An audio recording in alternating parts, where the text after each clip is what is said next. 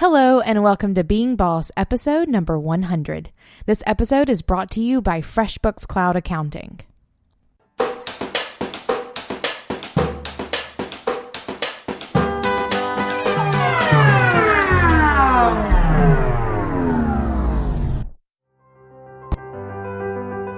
Hello, and welcome to Being Boss. a podcast for creative entrepreneurs. I'm Emily Thompson. And I'm Kathleen Shannon. Hey guys, Kathleen here. We are recording episode number 100 today. We cannot believe that what just started as a little idea to start a podcast is now into 100 episodes. And before we move on to record 100 more episodes, we wanted to take a little look back at where we've been. So we asked our community and brainstormed ourselves some of our favorite top of mind episodes whenever we think of being boss. It's so hard to choose just a handful to feature. We've spoken with so many amazing guests and experts and small business owners and creative entrepreneurs. I mean, that's been my favorite part of my job so far is just getting to talk to so many brilliant people and learn so much from them. So if you are new here to being boss, um, this episode will be a good chance to kind of catch up on where we've come from and who we've chatted with. But if you've been with us since the beginning, this will also be a little walk down memory lane together. We just want to thank you guys so much for hanging out with us, and we appreciate you. First off, did you notice that new music? Emily and I thought that we would refresh the intro a little bit, make it a lot shorter, and bring in some more boss music. I hope you guys like it. As always, you can find all the tools, books, and links we reference on the show notes at beingboss.club. We're mentioning a lot of different podcast episodes, and you can find them all in the show notes there. Okay, you guys, get ready for the simplest way to be more productive, organized, and more importantly, get paid quickly. FreshBooks Cloud Accounting is so simple. Even if you're not a numbers person, actually, especially if you're not a numbers person, FreshBooks Cloud Accounting is for you. This is for creative business owners, not accountants. And so FreshBooks has designed their platform with you in mind. It's easy to invoice your clients, it's easy to import your expenses. You can even track your time using FreshBooks Cloud Accounting. It's super mobile friendly, and ah, I just can't get over how easy and how intuitive and how visual. FreshBooks makes it for creative entrepreneurs to get paid faster. Try it for free by going to freshbooks.com slash beingboss and enter Being Boss in the How Did You Hear About Us section to try it for free today. All right, you guys, episode 100. Whoop, whoop! I'm super stoked. What's funny is that we've actually recorded maybe almost 200 episodes if you take into account the mini-sodes. God bless us. Right? At all the content. This is officially our 100th full length episode.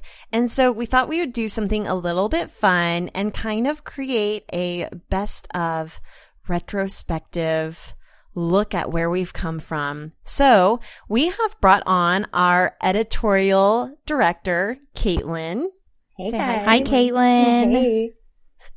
So Caitlin's going to be playing the role of our producer today. If anyone is more familiar with our content than even us, it is Caitlin. No, it, Caitlin is definitely more familiar with our content than we are. Like, there are many, many occasions where I get on Slack and I'm like, hey, I need something to do with this thing. And she's like, oh, that'll be episode number whatever. And I'm just like, you are magical. she has like the Being Boss library in her brain, and it is super amazing to me. I wish I could do that with everything in my life. all that brain space is Have a only nice for being little boss. catalog Yeah. going at all times. Right? I love it. Okay, so let's just jump in. I think what we're planning on doing here is taking a look back at some of our very favorite episodes. We want to give you guys a sneak peek into what went into recording that episode, how it's changed us along the way, and maybe even places where we've changed our minds a little bit. So let's get started. my, whenever I think about being boss and where we came from, one of the most exciting things that has happened out of our podcast has been our relationship with Paul Jarvis and Jason Zook, our boss boyfriends. I was so excited. I've been such a longtime fan of Paul Jarvis and to get to bring him on the show and then become friends and then create an offering together, which is podcastlikeaboss.com has been super duper fun. Yeah, I agree. It's funny. I had sort of seen Paul Jarvis around the internet here and there, but was not as into him, I guess. No offense, Paul, as Kathleen. And whenever she, like, she sent me an email one day and she's like, hey, we need to have Paul Jarvis. And I'm like, whatever. Um, but okay. And then we got him on and chatting with him. And the, we've at this point, what, done four three or four episodes it with feels like a lot. How many, Caitlin? like practically half a half a year of episodes with Paul. Um, right. Thank you, Caitlin. Um, he's definitely like one of our one of our favorite one of our favorite bosses. Boss boyfriend the first one. Um he introduced us to jason zook our second boss boyfriend. Um and we've created an offering with the two of them which is podcast like a boss. And so for me uh Paul's episode was number 15. We did Finding Your Rat People with him. That was the first time we chatted with him. And it all started with just a conversation that we recorded and published because that's how Kathleen and I roll. Um but it was a relationship and we were chatting with him on Slack yesterday. Um, a relationship that grew out of a conversation. And as we talk about, you know, uh, business besties a lot here at Being Boss, and we have the clubhouse, which is a place where we hope people can cultivate those relationships. Um, we do talk about how it all starts with a conversation, how you meet at a conference or you're, you know, commenting on each other's blog posts or Instagram posts or whatever. Like it just begins really small and can grow into anything. And I think for us, Paul is the perfect example of that. Well, Kathleen and I, just the two of us, are a really great example of that. But then it snowballs into more relationships. And we've certainly grown lasting relationships with several of the other people that we interviewed. But Paul really was like the first one for us. It was the first conversation and has grown into, you know, a nice business and personal relationship that I think we all cherish. Well, let's take a listen to what Paul has to say about setting goals and about enjoying the process along the way.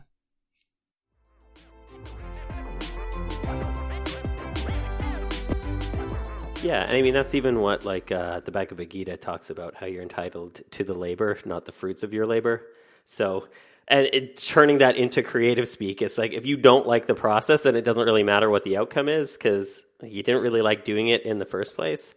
So, yeah, I'm kind of of two minds because I feel like I'm more for my own stuff. I'm more just like let's just see how this goes. I like doing this stuff because with my clients, it's like holy shit, they're paying me a lot of money to like track and metric eyes and figure out everything to make it do better. And so with my own stuff, I'm just like tra la la. Let's just let's just make. But some... you still track your stuff, right? I do, to but I don't do that much about it unless I feel like for me, I feel more like if I'm aligned with the direction I'm going, then I don't care about the goal. Like I don't care about setting goals. If I'm like if it's fulfilling me financially and otherwise and it's working, then I'm just going to keep trying in that general direction and not really like set anything. Like when I wrote my first book, I was like, if I had said like, okay, my goal is to be a writer or to sell like a hundred copies of my book, I'd be like, that seems like work. Let's not do that. So I was just like, I'm not a writer, but I'm going to write a book anyways and release it. And then the book did really well. But if I had gone into it with goals and like, okay, my goal is to be like a best selling author or a published writer or something like that, I probably would have talked myself out of it.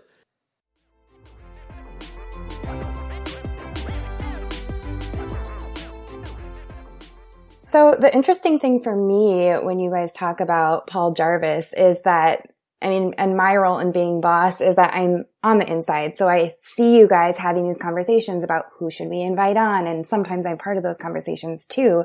But even if I didn't work with you guys, I would still listen to the podcast. Like I'm also a fan of the podcast. And from the Rat People episode, that was episode 15, that was pretty early on. So I wasn't at that point as involved with planning episodes.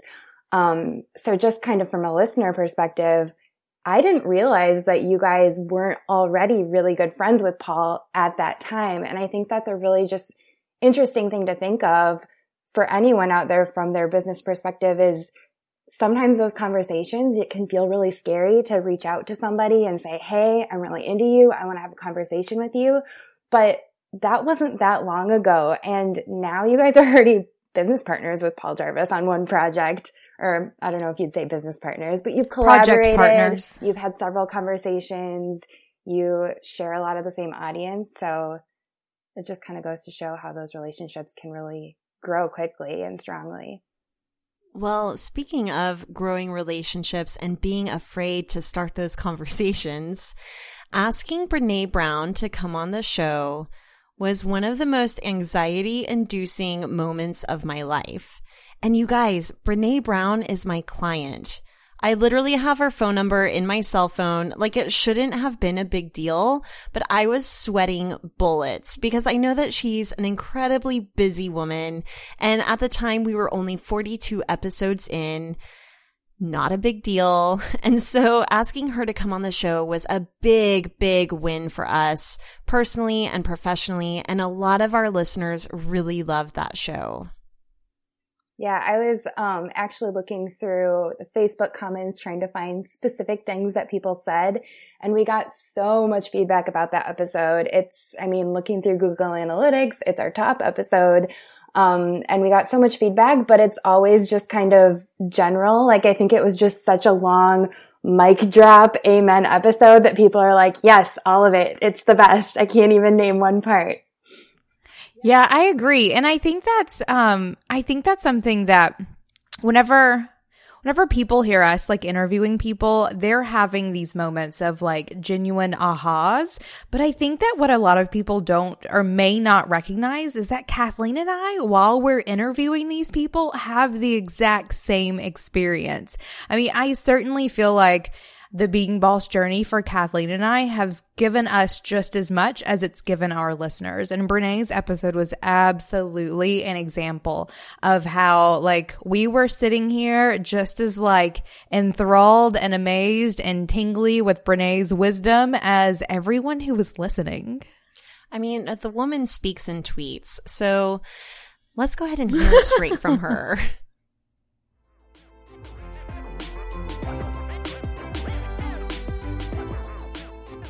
And I, I interviewed them for a very simple reason. And I think I learned because falling down is an everyday part of the creative life.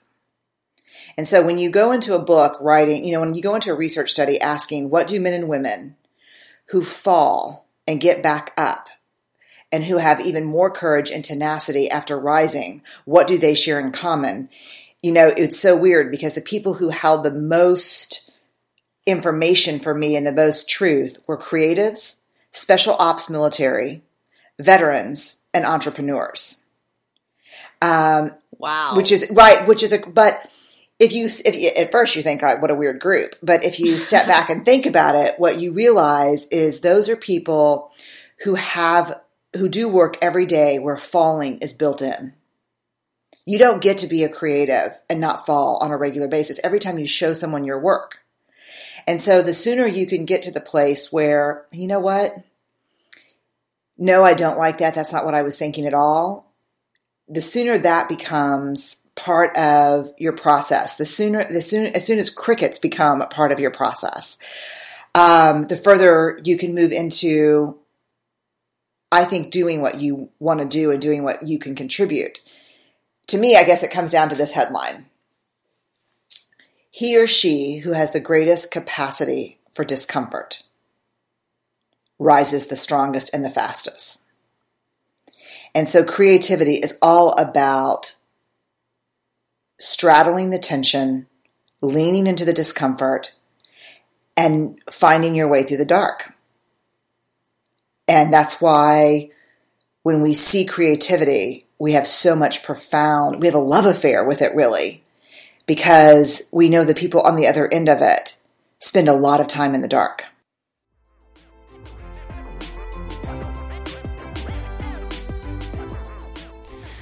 Okay.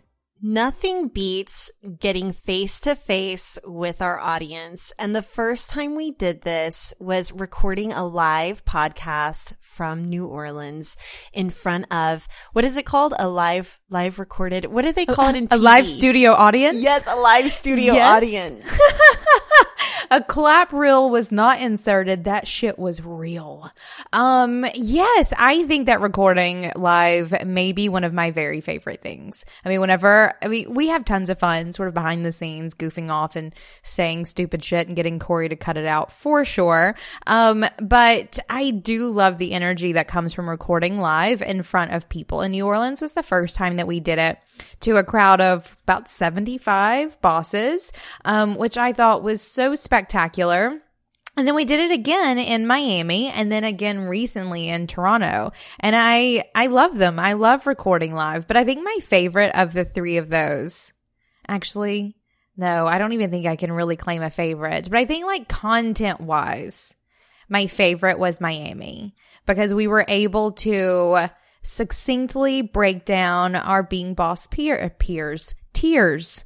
Um, Kathleen and I, whenever we started creating content, we knew the buckets of content that we were sharing. We had these categories of like boss mindset and boundaries and um, habits and routines and those sorts of things. And we certainly addressed them in every episode, or at least most episodes, but we had never just came out and said what they were. So we took Miami and doing it live in front of our live studio audience um, as the opportunity for us to finally break down that content, which for me was a really big boss moment. I think the coolest thing too about those live recordings, and I don't know if you guys noticed this from the front of the room, but it was so cool to see the mic drop moments hit people live and see their reactions. And there were so many times, um, I wasn't at Toronto, but both Toronto, sorry, um, I wasn't there for that, but in Miami and New Orleans, especially since people had notepads sitting right in front of them, you could see them receive that information and immediately write it down. like so many people say, I listened to that episode twice and I took notes and that's amazing to hear. So many people say that in the Facebook group, but to watch it happen, it's like, yeah, that hit me too. I can see that hit you too. So that was really cool. Yeah, and there's nothing that we love more than seeing people taking notes of episodes and sharing quotes on Instagram. So if you take notes, feel free to hashtag it Being Boss Podcast or at mention us Being Boss Club or hashtag I am being boss. We would love to see how you guys are being boss, so feel free to share. So one of our listeners and uh, NOLA attendees, Caitlin Horton, mentioned that she loved hearing my story of auditioning for America's Next Top Model, which I had my sister help me share live from New Orleans. Har har har. what well what I'm really sad about you guys like just listening to the clip and for anyone who wasn't there, what you totally miss is Kathleen getting up and catwalk stomping because Kathleen is a stomper by nature.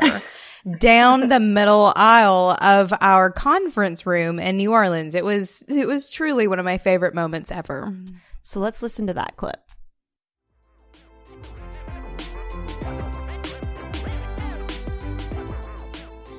All right. I'm getting asked to share the story about the time I auditioned for America's Next Top Model.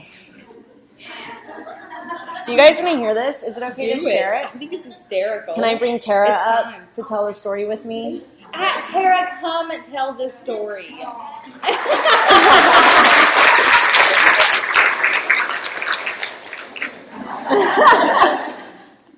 Okay, we can get in the mindset to think about this day, and and we can go back and forth. But basically, let's say I, I think I was about 21 or 22, and it was cycle six of America's Next Top Model. So this was at the very beginning of reality shows, like maybe MTV's. Um, what is that show called? The Real World. The Real World. Oh my God. No, this is way past then. Okay, so it was past then. Yeah, but it was like But it was still at the height of Like there wasn't a reality show for everything. Correct. So cycle six of America's Next Top Model, I loved the show. I was a big fan. I loved Tyra and the smizing and the girls crying about cutting off their hair. And I'm like, what's the deal? I would cut off my hair in a minute. I would jump out of a plane in a minute. Like all those things, I could do this. Um, so I was about 21 or 22. I was working at an alt weekly, so like an alternative newspaper. Every week a new paper came out. I was actually working with Tara's husband. We're I- so like wrong about crossing over. So anyway, there was a lot of ads in the paper about auditioning for America's Next Top Model. Everyone I worked with was like, "Oh my god, Kathleen, you have to do it." So I did it. I mean, that's a story you can tell yourself. I mean, like your whole life, or like, why am I not that girl? Why am I not on TV? Why am I not in the bar in Coyote Ugly? and I'm like, why am I not Jim Henson?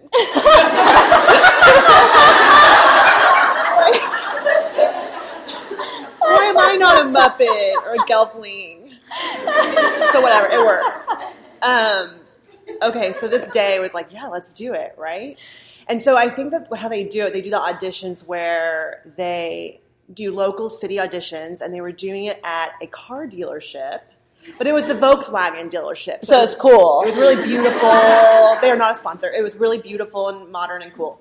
So we had to get there at maybe 8 or 9 a.m.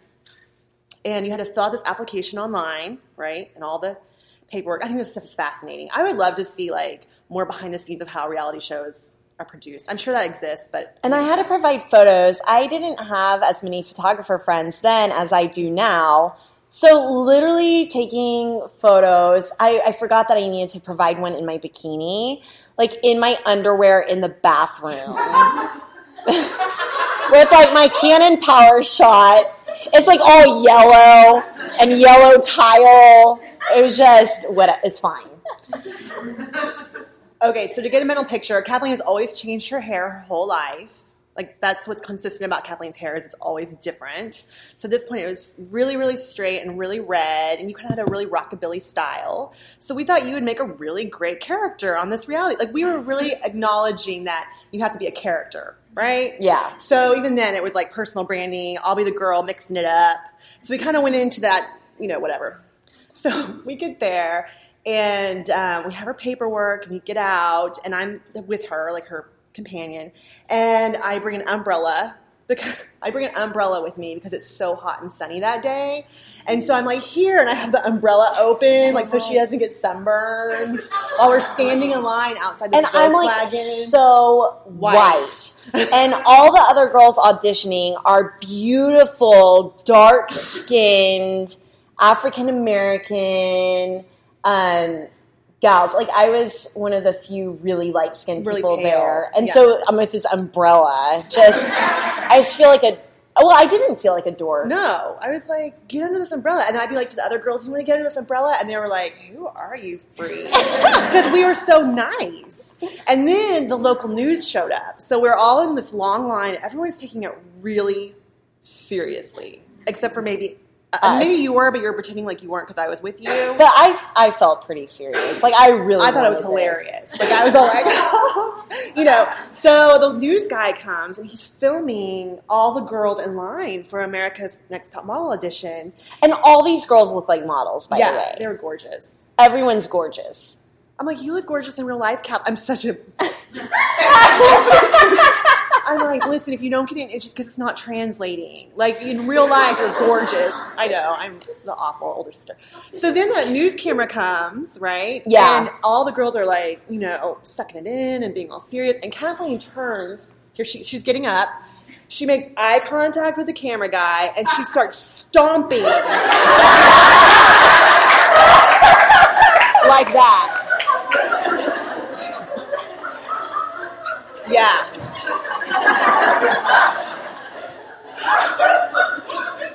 She starts stomp walking out towards the cameraman who's eating it up, and all the other girls immediately hate her guts. Like, what are you doing? Then we decide to turn to the girl behind us and be like, hey, Kathleen's like, do you want to have a fake fight? like in line? And she goes, oh, girl, if I'm fighting you, I'm fighting you. And we're like, sorry, never mind. I, I take it back. That's the end of my story because then you went into the room. Okay, so then uh, I get to the next phase, and we're in a room. I can hardly remember, but we're in a room, and they're telling us all the rules about going into the room with the camera. And you're going to be standing there for 20 seconds, and then turn to the side, and then the other side. And I started really getting worried about um, how much I weighed because, like, I'm thin, but I'm not model thin. I probably could have lost like 20 or 30 pounds before auditioning for this thing. Um, and I was worrying about like how symmetrical my face was, but it was fine. I was still being kind of funny. Funny. And so they wanted to hear personal stories, and I literally went skydiving the week before just so I could talk about it for this audition. Oh, that's why you did that. I didn't tell Tara I was skydiving until after I landed, and I called her and I said, I just went skydiving. You crazy? A little. Wait, do you think there's a confidentiality agreement you signed when you auditioned for America's Top Oh. Model? Uh, Hey, this is why I'm not doing the podcast there- with you because I'd be like, you can't say that, and you can't say that. Surely. So um, it was just local reps kind of hosting the audition, and they were really nice. They were like, I think you're going to get it. So then I really thought I was going to be on America's Next Top Model. Cycle six comes out. There's a beautiful girl on there named Molly. Do you guys remember? She had short hair and like really blue eyes. That was supposed to be me. Like that's the slot you would have filled. Yeah.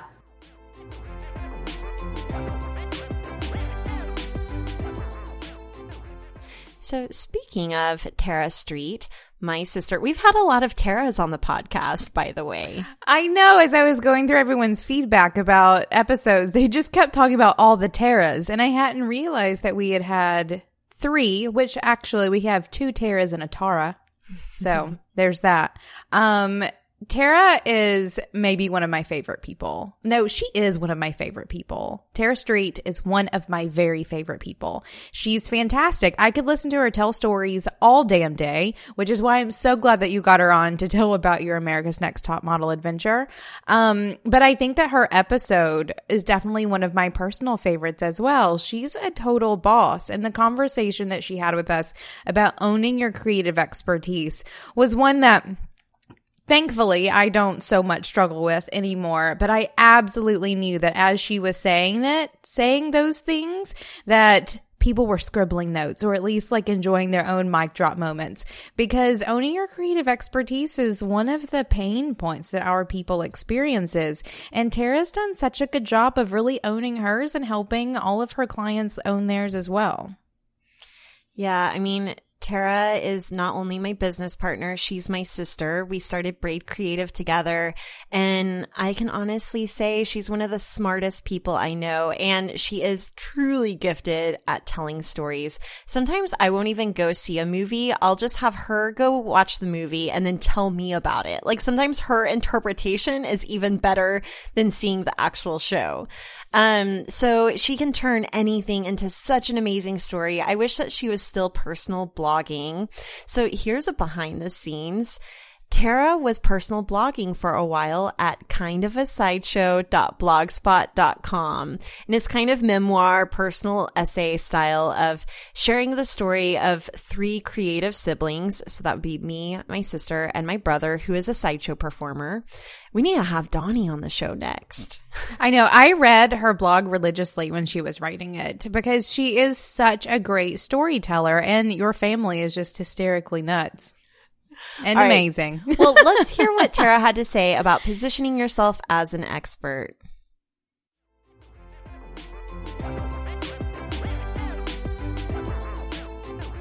But like a specialist, it goes back to the girl on the diving horse. So this is a story I was going to tell earlier where this idea of, you know, you go to the circus or I, you know, I imagine like a 1940s little carnival that comes through town, right? And they've got the big top and they've got, you know, the strong man. They've got all that stuff going on. And then there's the girl on the diving horse. I think this is probably a movie we saw like in the 90s or something. But anyway, so the girl on the diving horse, right? She climbs up the ladder on the rungs. We're she, going to get so many emails about that movie.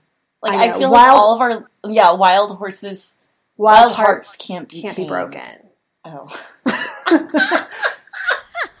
anyway, so the idea is thinking about like your competition or the people who do everything for everyone or even yourself trying to be everything to everyone in a three ring circus and throwing it all in, right? To make everyone happy and, and to make sure you get hired and make sure you make money.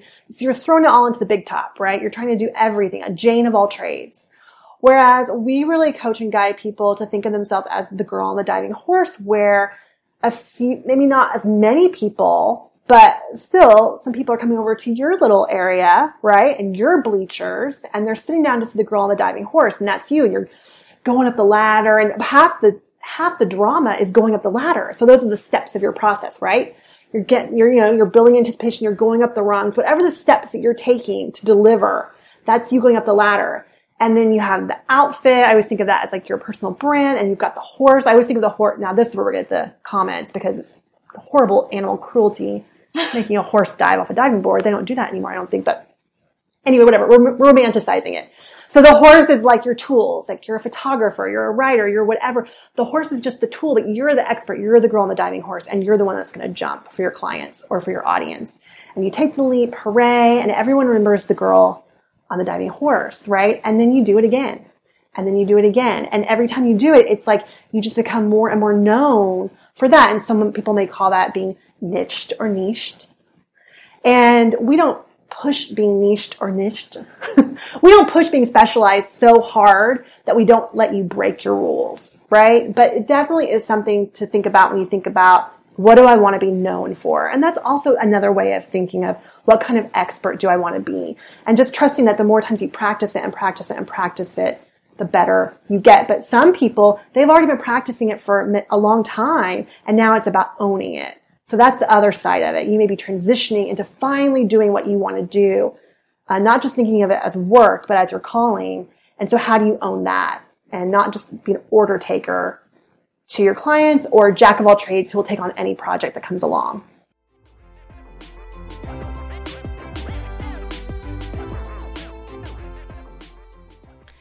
Okay. One of my all time favorites and someone who has impacted my life in a major way, personally and professionally, is my own coach, Jay Pryor. So we had Jay on the show for episode number 48, and we got so much good feedback from our listeners about it. Okay, so one of our listeners in the Facebook group a while ago said, just listen to the episode of Dre Pryor and holy cow, I am feeling so empowered. I did not realize how much of a worrier I was till I actively shifted my thoughts to pre-paving ones. Just tried it at the airport and instead of worrying about my bag not making it, I envisioned it popping right out at the bag claim and it did. So thanks for that comment, Ju- Julie. But that's also something that really struck me too. Pre-paving is something that me personally, I think about all the time. And I love that we kind of have this Jay Pryor episode in our bucket because both of you are pretty woo. I don't think that's a surprise to any of the listeners. and it comes in and out of so many of the episodes. Um, we have different guests who are more woo than others, but you listen to those and then you come back to Jay Pryor's episode and you listen, especially this pre-paving part, and it's all the same thing. It's just maybe a more practical way of thinking it, of really getting in that boss mindset and allowing those good things to come to you and to happen. We really needed this today because we are hosting a online retreat tomorrow. So not really tomorrow for those of you who are listening, but as of the date that we're recording this, we're hosting a big online retreat for our clubhouse members, which is something that we're doing every so often. So if you're interested in joining us for that retreat, go to beingboss.club slash clubhouse and you can learn more about that. But today we hosted just a fun podcast chat get together and the tech was crapping out. Mercury is not even in retrograde and it was just so bad. So I'm kind of all in a tizzy about prepping for this online retreat tomorrow that really relies on this platform. And Caitlin goes, Kathleen, you've got to pre-pave it. You've got to pre-pave it. So this is definitely a tool that I use on the regular. Yeah, so let's let Jay explain what pre-paving is and let's listen to that.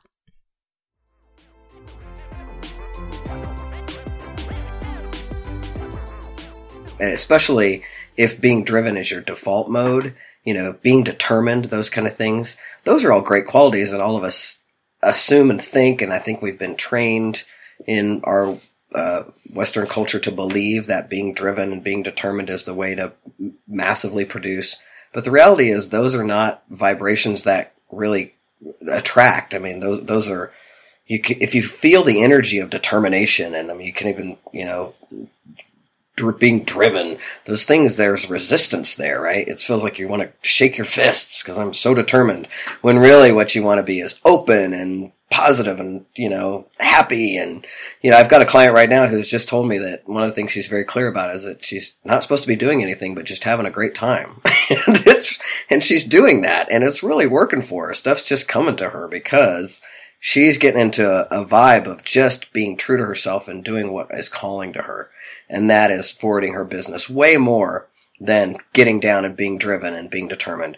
So I think the first thing is to understand that it's all about vibration. It's all about how you feel. You can't be pissed off and freaked out and expect stuff to start coming your way. You know, you want to get yourself and do whatever that takes. And that's why for it's it's different for everybody. And depending on your past and all the things you might need to have shake loose, um, there may be some work to do, but you really want to shed yourself of anything that uh, keeps you in that little bit freaked out, driven, and uh, you know that scared and scarcity are like the same word basically. When you're coming from a place of scarcity, you're coming from scared, you're coming from fear, and that doesn't serve you in terms of what you want to attract. So really, creating abundance is about getting into that place where you're already feeling the abundance in terms of being grateful for what you already have already feeling powerful and fantastic, and then stuff just starts to flow in. Does that make sense? I hope. Totally. One of the metaphors I love for thinking about prosperity and abundance is that abundance is like a lake. And you can fill that lake up, but you have to have a source, right? right? So I like to think of prosperity as kind of the stream feeding into the lake, mm-hmm. right? And then yeah there are different things that can cut off that stream of prosperity. There are things that can make that lake go stale. So I I think a lot about prosperity and abundance in terms of money because that's just an easy sure um, measurement of energy, right? So one of the things that I really like to do to really tap into prosperity and abundance, well, there's two things. One is I like to support other creatives. I like to spend my money um, in places that I support. And I feel like that starts the flow a little bit. It kind of gets some of the stagnant water out so that there's room for fresh um, abundance and prosperity. And then another thing that I like to do is focus on, and everyone's heard me say this before as well, is focus on just making a $100 today. I think that so many of us are so focused on creating the six figure business that we lose sight of the first small step, which might be just make a $100 today. And sometimes I find even that taps the flow of prosperity a little bit more than really focusing on how am I going to make my millions. Absolutely. And it's those baby steps that then keep adding on that you know, it's powerful. I like your analogy of the stream. I heard somebody gave me one recently that I'm really using and I'm a fan of myself, and that's that the universe is like a sunbeam always on you. And the only thing blocking it is when you put up the umbrella. And you're the one with the umbrella. And that you just have to figure out what is it that I'm doing that I'm blocking it because it's always there. It's not like, you know, it's something you have to go find. It's always there. We just have to tap into it. And you know, sometimes I'm in a flow and sometimes I'm not. so what I have to do is not make it wrong when I'm not. I mean, the biggest thing, and you know this, is my my very first coaching principle is whatever's happening, stop making it wrong so that then something can be possible. Because what we have a tendency to do as humans is whatever's happening, if it's not, you know, exactly how we want it to be, we make it wrong, we should all over ourselves, and then that just makes it worse. Instead of just getting that, oh, you know, life is fun. This could be fun. This could be an adventure. It could be look at what can I learn from this thing coming at me right now, and not make it wrong, but get in the inquiry around how is this serving me? Because down the road, you're going to look back and go, oh, no wonder I had that challenge because it was exactly the thing I needed to learn to be able to be where I am right now.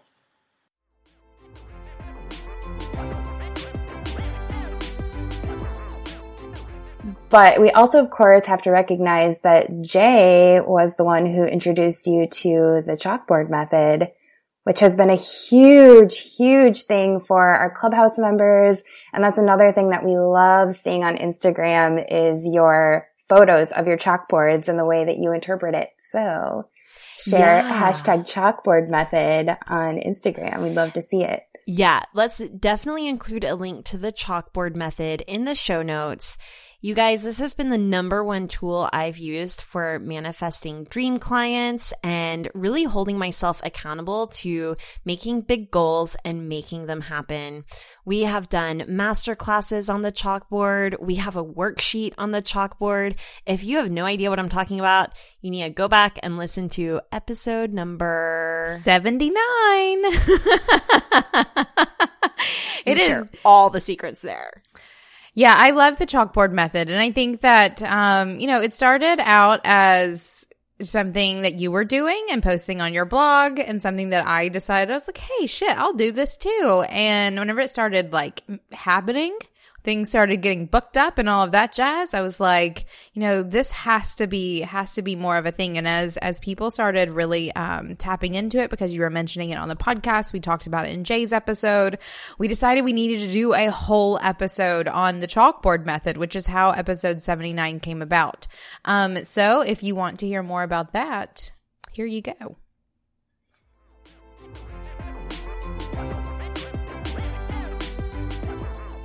So I, I want to talk about something I've heard you say lots of times, um, and that is that you attract what you track, and I think that's like one of the like biggest themes of this chalkboard method. So uh, speak on that a little bit. You attract what you track. Yeah. So whenever we first started our chalkboard, and this kind of goes into the mantras part of it, but whenever we first started our chalkboard at Braid Creative, we drew 10 empty spots, but we did not specify the kinds of clients we were attracting.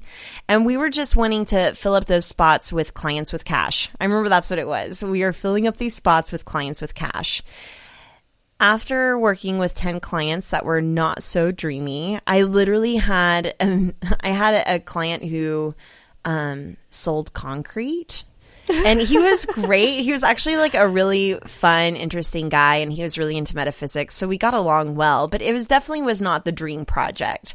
And I remember one day, Tara and I actually had a meeting with a used car salesman, which I know sounds like a joke, but legit, we were sitting in a used car facility. What would you call that? Used car place. Yeah, facility sounds good. Facility is about what it was. And we're talking like the guys who are screaming on commercials and they have those like balloon Wacky guys. inflatable arm guys. Mm-hmm. Yeah. Wacky inflatable arm guys outside. And it, it was just bad, bad vibes. And we were sitting there talking to this guy. And I remember two hours later, he offered me a cup of water. And so it wasn't a bottle, it was a cup of water. And I felt like I was about to be roofied. And I knew that if I took a sip of this water, like it would hit my gag reflex and I would throw up all over the table. like this is how grossed out I was. So Tara and I literally drove home from this meeting and we looked at our chalkboard and we were like, we've got to make this work for us a little bit better. So we decided to start tracking what we attract. And, but to do that, to attract the dream customers that we wanted, we knew that we needed to focus on, well, attracting dream customers. So we, we consulted Jay about this. We were like, why are we not getting our dream customers? And he was like, because you need to get really specific about who that is. And so we sat down and had a conversation and we said, okay, we are attracting dream clients with cash. And what that looks like for us right now are photographers, designers. Now it's, you know, coaches and writers, um, but really just creative entrepreneurs. And I think that we had the self limiting belief that creatives don't have money, and it's just not true. So, like, don't impose your own self limiting beliefs on yourself as you're making your goals because half the time it's just not true. And so, we drew a little magnet with little like charge lightning bolts coming out of it um, on our chalkboard to remind us of our mantra that we are attracting dream clients with cash. And maybe we even drew like a heart on the other side with an arrow going through it.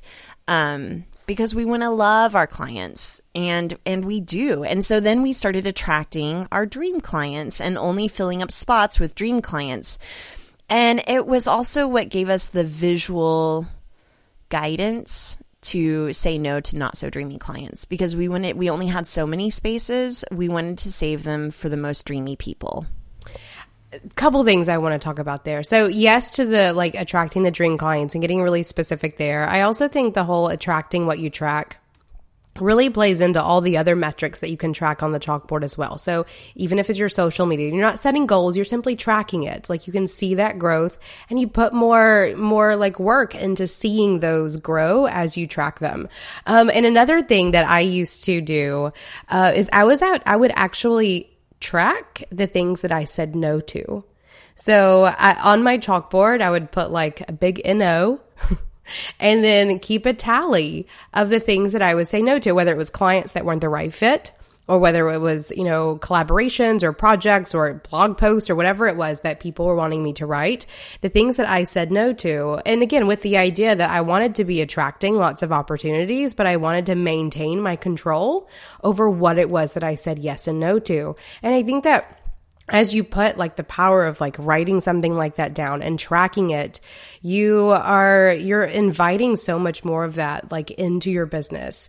Um, and you are attracting the things that you are tracking. So whether it's, whether it's, you know, selling digital products or growing your social media presence or simply saying no to things, I think that putting, like incorporating those things into that chalkboard, um, is really awesome. And, um, I like that you guys there made it like made it almost an art project of like you know creating these these little graphics that would communicate at least to your brain as you're looking at it that like I'm not just going to be attracting clients with cash like mm-hmm. you know smelly faces with money signs like I want to be attracting clients that we love and I think that um I don't know. I love it. This is all the reasons I love the chalkboard method. Well, and I actually love the idea of tracking what you say no to, even if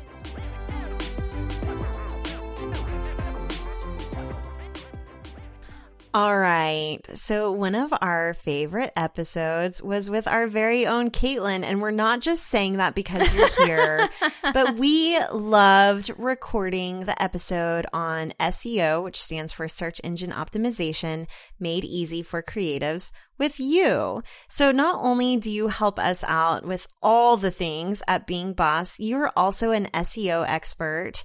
And Emily and I were talking about this before we hopped on Skype about how you really took a subject that is super complicated and can be really intimidating and overwhelming and really broke it down in a way that made it feel achievable and attainable and totally doable. And I just have to share a really fun behind the scenes moment of when we actually recorded this episode with you because you get on Skype and you're surrounded by your clothes because because you were sitting in your closet so that you could record in a quiet space. And I remember thinking that was so adorable and amazing and I loved it so much. So I just had to share that visual with everyone is is Caitlin recording the episode in her closet so that she could be in a soundproof space.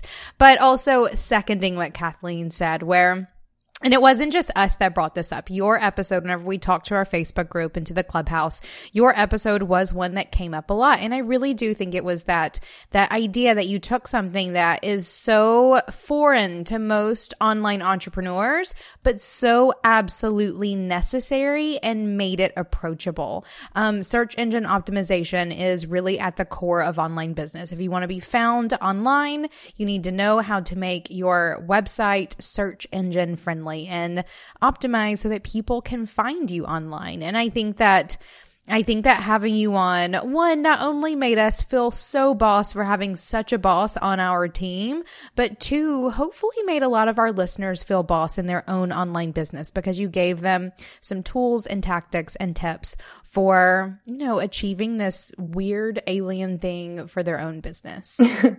well, thank you guys. I was actually really touched to see a lot of those Facebook comments come in that people really liked my episode. That was kind of surprising to me just because, you know, even though I do have this unique message and maybe I appeared confident in my episode, it's difficult even for me, just the messaging, like trying to explain this perspective that I'm coming from and explain such a difficult concept for people to understand. Um, so let that be a lesson to you listeners too, that sometimes you just need to talk something out. It was so much easier for me to talk out how I feel about SEO and how I come at it and my perspective than it is to say write an about page. Um, so actually, as soon as we had recorded that, I went back and I updated my website so that it would be ready for the show. So, um, whether or not you listeners are invited on a podcast and get that opportunity, even just record yourself talking about what you do. And I think like that's not SEO. That's just something behind the scenes that I learned from the experience of talking about what I do. I also want to acknowledge what a boss you've been along the way. Whenever you first started working with us, you were still working a day job. and over the trajectory of our time together, you've been able to establish your own expertise, but still pay the bills by cobbling together a few side hustles like working with us. And I just think that you've done such a great job and you really are not only our dream boss to work with, you're also kind of you I think Caitlin you really represent the kind of listener that we really want to appeal to, which is someone who is willing to get their hands dirty and do the work and do what it takes to build and create the life and job of your dreams. Amen. All right, well, let's listen to a little something that you had to say about SEO that was so super helpful.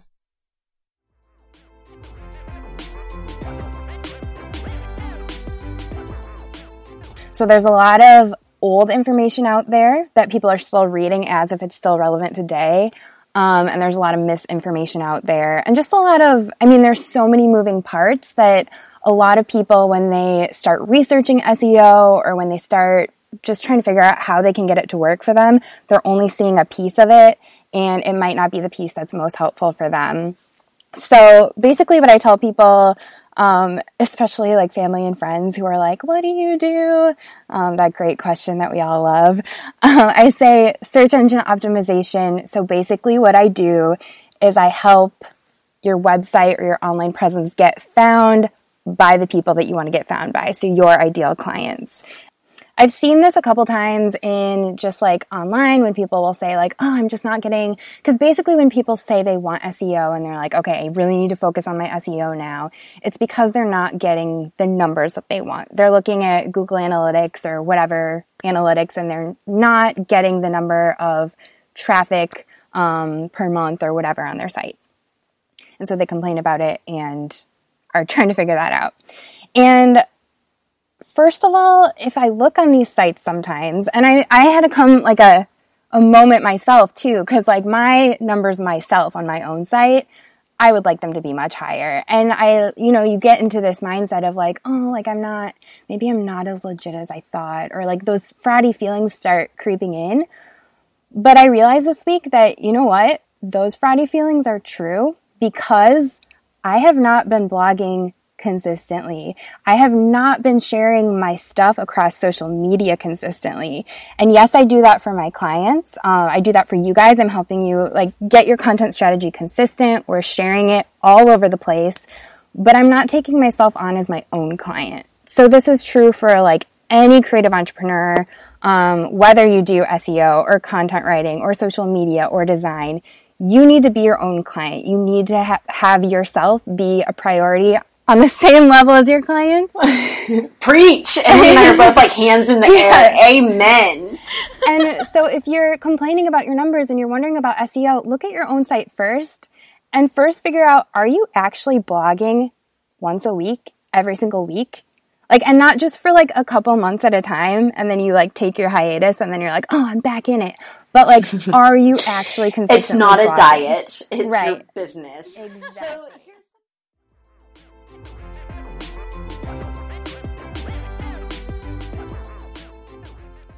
All right. Now I want to talk about another one of our sort of bosses in training or like I don't want to say baby bosses even though that's totally like a term that you guys have uh, come up with on your own. But I loved the episode that we did with Tiffany Ima because she's totally a boss that has a day job but is rocking her side hustle so hard. And her Instagram account and her adorableness and her message, like she for me is one of my personal favorite episodes. Um, I just think that she is such a such a great example of someone who is making it work for herself, and she's still absolutely on that journey.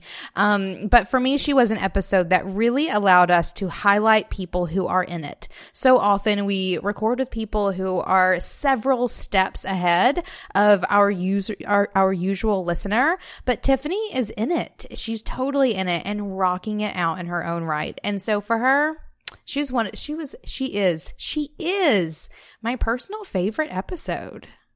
I love that. And, you know, beyond her kind of rocking out a side hustle while working a day job and doing a great job at that, I didn't even realize until we were recording that she still had a day job. I think that's how good some of our bosses have gotten at creating a side hustle that looks completely legit.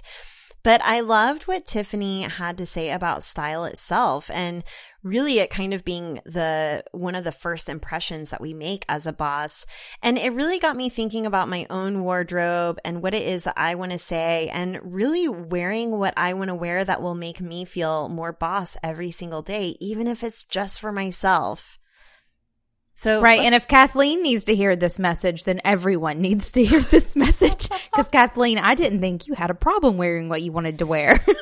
I know. I mean, we should we should probably get a guest on to talk about like the postpartum realness. I threw away all my clothes whenever I was pregnant because I thought I would never go back to the size that I once was. And then I was nursing for a year, which just destroyed, like literally destroyed my clothes um, and everything had to be booby accessible. So. Anyway, so maybe it was time for you to hear that. Just yesterday, I was emailing my best friend and telling her that I'm about to go through a style transition where I really only wear all black. Oh, legit. Like legit. I look forward to watching I, it happen. I don't think Tiffany would agree. She that she loves some color. she does. She's very colorful. I love it. And oh, one of the best things, I, I, I just think that she's really good at rocking out some color. Well, let's just hear from her.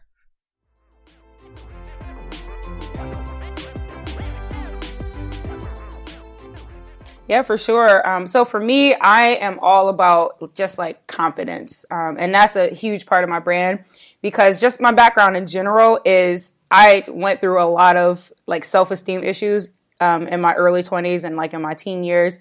And it took me a while to land at a place where I felt confident in myself. And for me, style was always a catalyst for that um, because I would never, you'll never hear me say that you should, you're confident because of your style, but you will hear me say that your style reflects your confidence. And for me, um, style became a big creative outlet for me to express myself. And I just learned a lot about who I was through that which is why I always wanted to be a part of who I am and, um, you know, what I show to other people.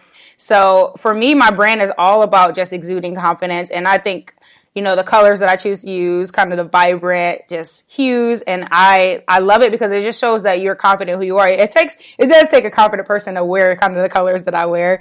so, um, I think that's reflective in my brand image. Um, that's the that's the biggest part of my brand image is reflecting that image of confidence and, you know, I just want the people who follow me and my audience to really grasp that idea of being able to accept who you are and love who you are as a person because ultimately you're going to need to be able to show people that you know what you're talking about and you can't do that if you're not confident in yourself.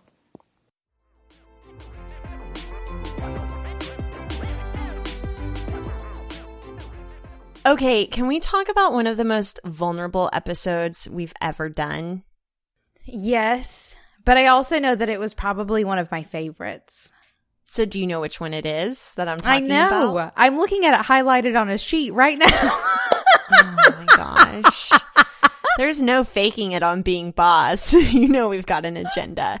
So, when your metrics suck was a super not awkward, but it's the first time that we've had a hard conversation in public where everyone Yes. could hear us. But it was a super important conversation. So, let's set it up a little bit. When your metrics suck.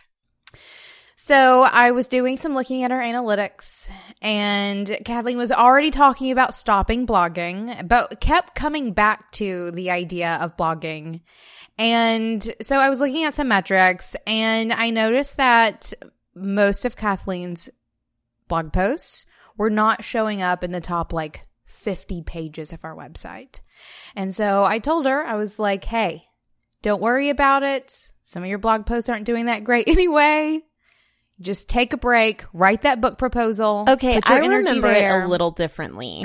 I'm sure you do. It was more like, hey, you guys, I'm trying to write a book proposal. I do not have time to write a blog post this week. And here at Being Boss, we talk a lot about prioritizing, and you've got to let go of something if you're not going to be working all night. Um, so I decided that a blog post was on the last bit of my priorities on my list. So I type it in Slack. I say, Hey guys, I'm not going to do a blog post this week. And Emily replies, Well, then what's going to go in that place? Consistency breeds legitimacy. Is what I said. Oh yeah. Emily said her, uh, which is a line I love. Consistency breeds legitimacy. What's going to go in the place of that? And I was like, damn, I felt like I was getting called out. I felt like, um, my own inner critic, which was saying you need to get your shit done was being reflected in Emily saying, Hey, you need to meet your deadlines, right? So then I think she backpedaled and felt bad whenever I was like, I'm about to have a mental breakdown and said, it's okay because your blog posts aren't doing that well anyway. Right? More or less. There were more things that were said. That's and basically how it went down. Intentions were, uh, what's the word I'm thinking? The tone Uh, was lost maybe in Slack. Right. And that too, like typing things out, Kathleen certainly took it much more harshly than I meant her to, um, which started an even harder conversation of then what do we do? And I'm sorry I made you cry. So we decided to have that conversation more or less as a podcast. Um, we were getting together, so we we actually recorded this one together, which we don't get to do very often. We're usually doing it remotely via Slack. Um, but this one, we had come together in Pennsylvania for a retreat that we were both attending together. And we took the first hour, basically, of our arrival there as a moment to sort of stop, record this episode. So we were able to sit down. Do you remember the room that we were recording in? We were recording in the most heinous room I think I've ever been in in my life. The wallpaper was ridiculous, but also amazing in its own right. So we sit down on this bed together with this like makeshift podcast mic stand and we record when metrics suck, which is episode 89, where we talk about how we need to put our energy where we get results and sometimes let go of tasks so that you can focus on what needs to be done. Let's listen to a clip from that.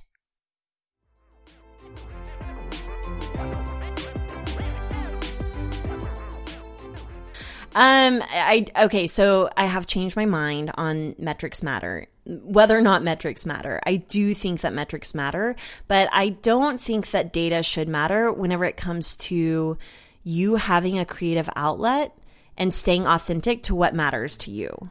I think that you need to say what you want to say, whether or not anyone is reading it. Amen. And like whenever it came to this scenario with the blog posts, if you had not said something about wanting to stop blogging, I never would have brought it up that your blog posts weren't doing well. Like if I could tell that it was something that you were just like going at with reckless abandon and loving it with every fiber of your being, I would have just kept that little bit of info to myself forever and ever. Amen.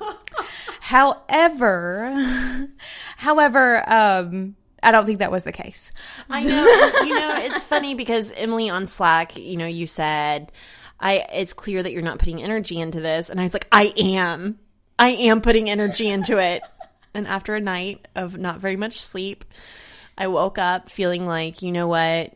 Maybe I'm not. Like maybe I need to reevaluate where I actually am putting my energy and what excites me most about my business. So I think that you're right. I wasn't going at it with gusto and it shook me up a little bit because I loved it so much, but I, I can go after this with gusto. I love what we're doing. Right? Me too. And with the book, like, actually, those metrics will matter because then the publisher will get pissed. but okay, for example, this, like the podcast, like the, our metrics have been something that we've kept an eye on, but even whenever things have dipped because they have dipped, it has not affected how we've shown up for this podcast in any way. Like if we had no one listening to this podcast, I'm pretty sure we'd still be we'd still be here right now in this tulip room in Pennsylvania, like recording this podcast for all 12 of our listeners. Like that would totally be a thing because this is something that we find creative fulfillment in. And at that point, metrics don't matter. It's just whether or not, like, our internal metrics, like how happy we are when we do it, is the only metrics that matter.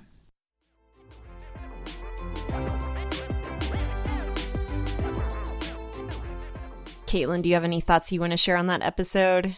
Do you want to talk about how our podcasts are actually doing really well? And that's where I'm most concerned about our metrics. Yeah. Well, I I love this episode too because I think it connected with so many bosses. So many bosses are so obsessed with the metrics. And from an SEO perspective, sometimes that's not always necessary. So for Kathleen, it was something to think about because her energy was being put into writing these blog posts that weren't doing well anyway, and she didn't really want to be doing them in that moment. So that was an easy call to make.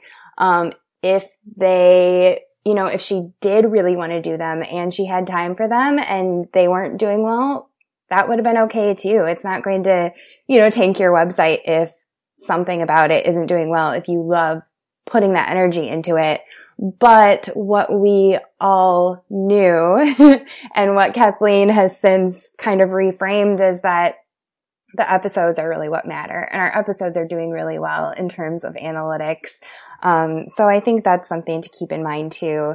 But I also really love, um, some of the conversation that this sparked both in the Facebook group and in the Being Boss Clubhouse um, Beth, for example, said, I love how you gals share real stuff that's really going on. It makes me feel like it's okay to be me, to be where I'm at in my business and in life.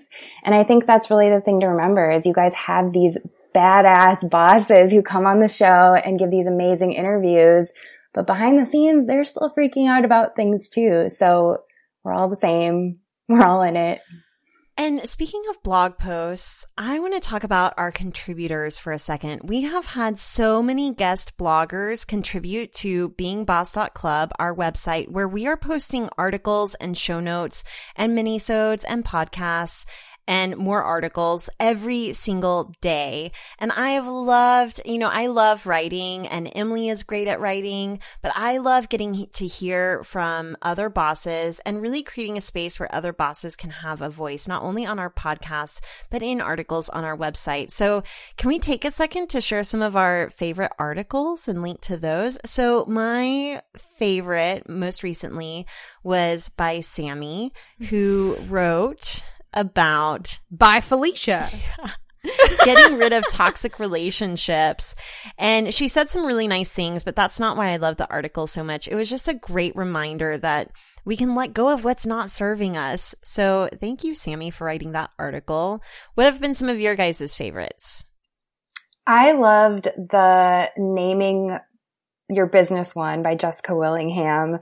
Uh, her writing style is just absolutely phenomenal and I appreciate a good piece of writing. So she pulled in some good metaphors there that I really enjoyed. And plus it was just, I mean, she gave some really great tips on how to name your business. I want to say Brie Gore also wrote one about anxiety, which is something that a lot of type A bosses struggle with. You know who you are. So I really appreciated her piece of writing on that. But there have been so many amazing, I hate just picking a few because they've all been so good. Uh, some was it Amy Koretsky who wrote one about um, Energy vampires. energy vampires and pulled like some good True Blood references, I think. And I think it's here's my favorite thing about about these articles is how creative they are. And granted, like our people are creative entrepreneurs, but I've also heard, or there's one in there with some really great Harry Potter references, like pulling things that we all experience, um, in running our own creative businesses and saying them in ways that are sincerely entertaining. Like our contributors literally are the best, which is actually Kathleen, probably why your blog posts weren't doing so well, is all of our contributors are just really amazing. Also, I haven't had enough time to consume pop culture recently, so I've got Right. nothing to draw on. that too. All right, so I want to shift gears, I think, and talk about talk about I guess our last our last best of that we're pulling out for this episode, and that's one that I know has or like building up to it changed mine and your business, Kathleen. Um, and we've gotten so much feedback from it just in the short time since we've published it. And that would be episode number 92, creating a business model with Tara Gentile. That episode for me was just one massive mic drop. And I wanted every boss who has ever heard of being boss to listen to this four times, listen to it legit twice, and take notes twice. Because I think that this idea of business model is what is missing from so many creatives business. Um, so I loved hearing Tara just sort of like lay it out in this really real world, approachable, applicable way that if you don't know how you're making money, you're probably not making very much money. So many bosses, I mean, we got so much feedback about this in both the Facebook group and the clubhouse. I was surprised at how many people said that they hit replay immediately, uh, because that's some time dedication to listen to an hour long episode twice.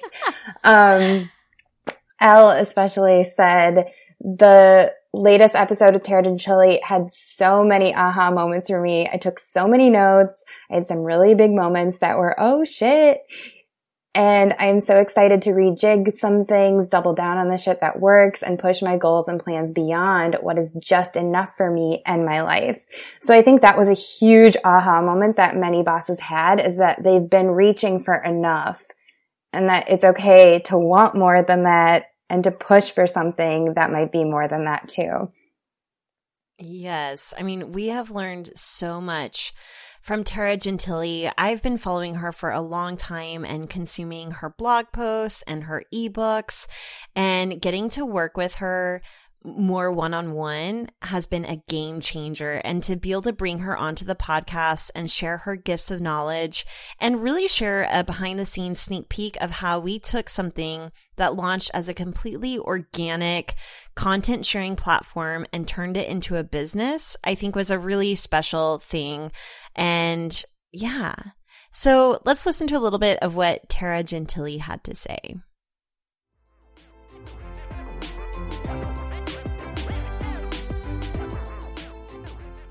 Yeah, money. You gotta want it. and I think that, um, oh yeah, that backlash that you talked about, it's been driving me nuts because, um, I see it in the chat rooms on my webinars. I see it on Facebook comments. I see it in emails that come through. And it's exactly what you said. You know, we have readers, uh, listeners who are just, wanting to make that $35,000, that 55, that $75,000, no matter where they're, they're at, they're just trying to, to get by with that. They're trying to replace their old salary. Uh, you know, they're just, they, they've done, they've run the number, they, they've looked at their expenses and they know what they need to get by, right? They know what enough is.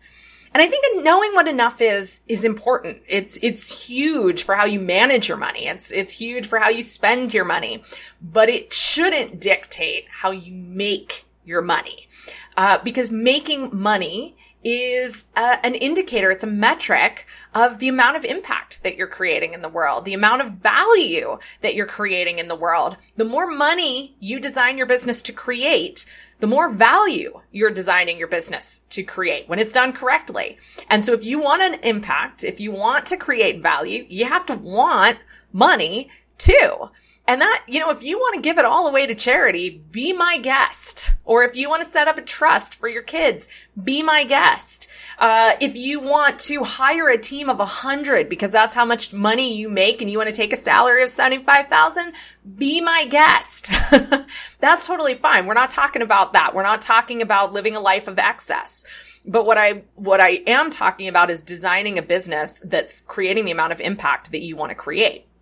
Um, and so that's, you know, the, the emails that you brought up, that's what I was really talking about is that there is this misunderstanding that when you're making 35 or when you're making $75,000, that the way you get to 50 or 100 or 150 is to push harder, to hustle more. And this is one of the other really dangerous conversations that's happening online right now. This hustle at all cost or you know, hustle. It's just constant hustle. Oh, I hate that word. And there's a place for hustle. Um, but it's not in getting you from 50,000 to 100,000. Uh, you know, you're, if you're making $50,000 a year right now, your business is designed to make $50,000 a year right now. Um, there are very few instances where a business that's making $50,000 a year is really an underperforming six figure business. An underperform, it just, it doesn't happen very often. Sometimes maybe you're starting off, you're just starting off and that's the case. But most of the time, if you've been making 50 or $75,000 for a while or even like 18 months, um, and you're not, you're, you know, you're pushing harder, but you're not getting to that next increment, it's because your business isn't designed to, to make more. And so I think this backlash against talking about six figure businesses or talking about seven figure businesses is really problematic because if we don't talk about it, if we don't pick them apart, if we don't look for how they work and what we can learn from them, we can't design the businesses that are not only going to are not only designed to make us that amount of money, but to make us or to allow us to have that kind of impact in our communities. And that's super duper important. Um, you know, I think the other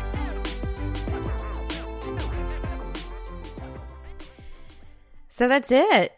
A hundred episodes. So many episodes. Whether you guys are new listeners, I hope that we've given you a few like a bits and pieces of what we've been about for the last hundred episodes. For those of you who have been with us the whole time and you've already heard all of it, thank you so much for hanging with us we just really appreciate you all. We could not do it without you, without our listeners, without you sharing it with your friends and giving us ratings and reviews on iTunes and joining the Being Boss Facebook group. You guys have given us life and we are so, so appreciative of you. I could probably start crying thinking about how much I love all of our listeners. Right. And all of that is definitely true. But you, said like we couldn't do it without you. I have to say, even without you, Kathleen and I would probably still be doing this. Be like getting together and recording our ridiculous ass conversations because we certainly have seen how helpful they are for us. Um, and it really just is the cherry on top that so many of you have found them helpful as well. We love doing this, and um, we don't plan on stopping anytime soon. Thank you for listening to Being Boss. Find articles, show notes, and downloads at www.beingboss.club.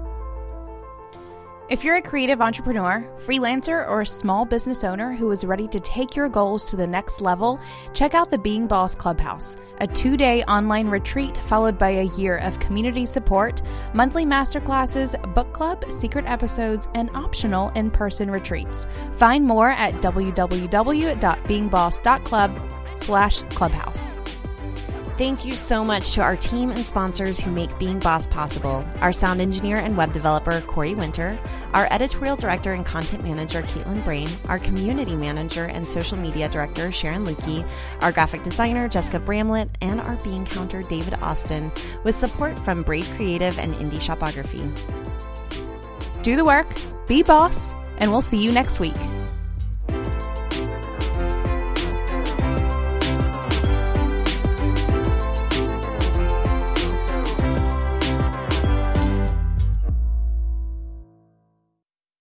We do need like an epic blooper though.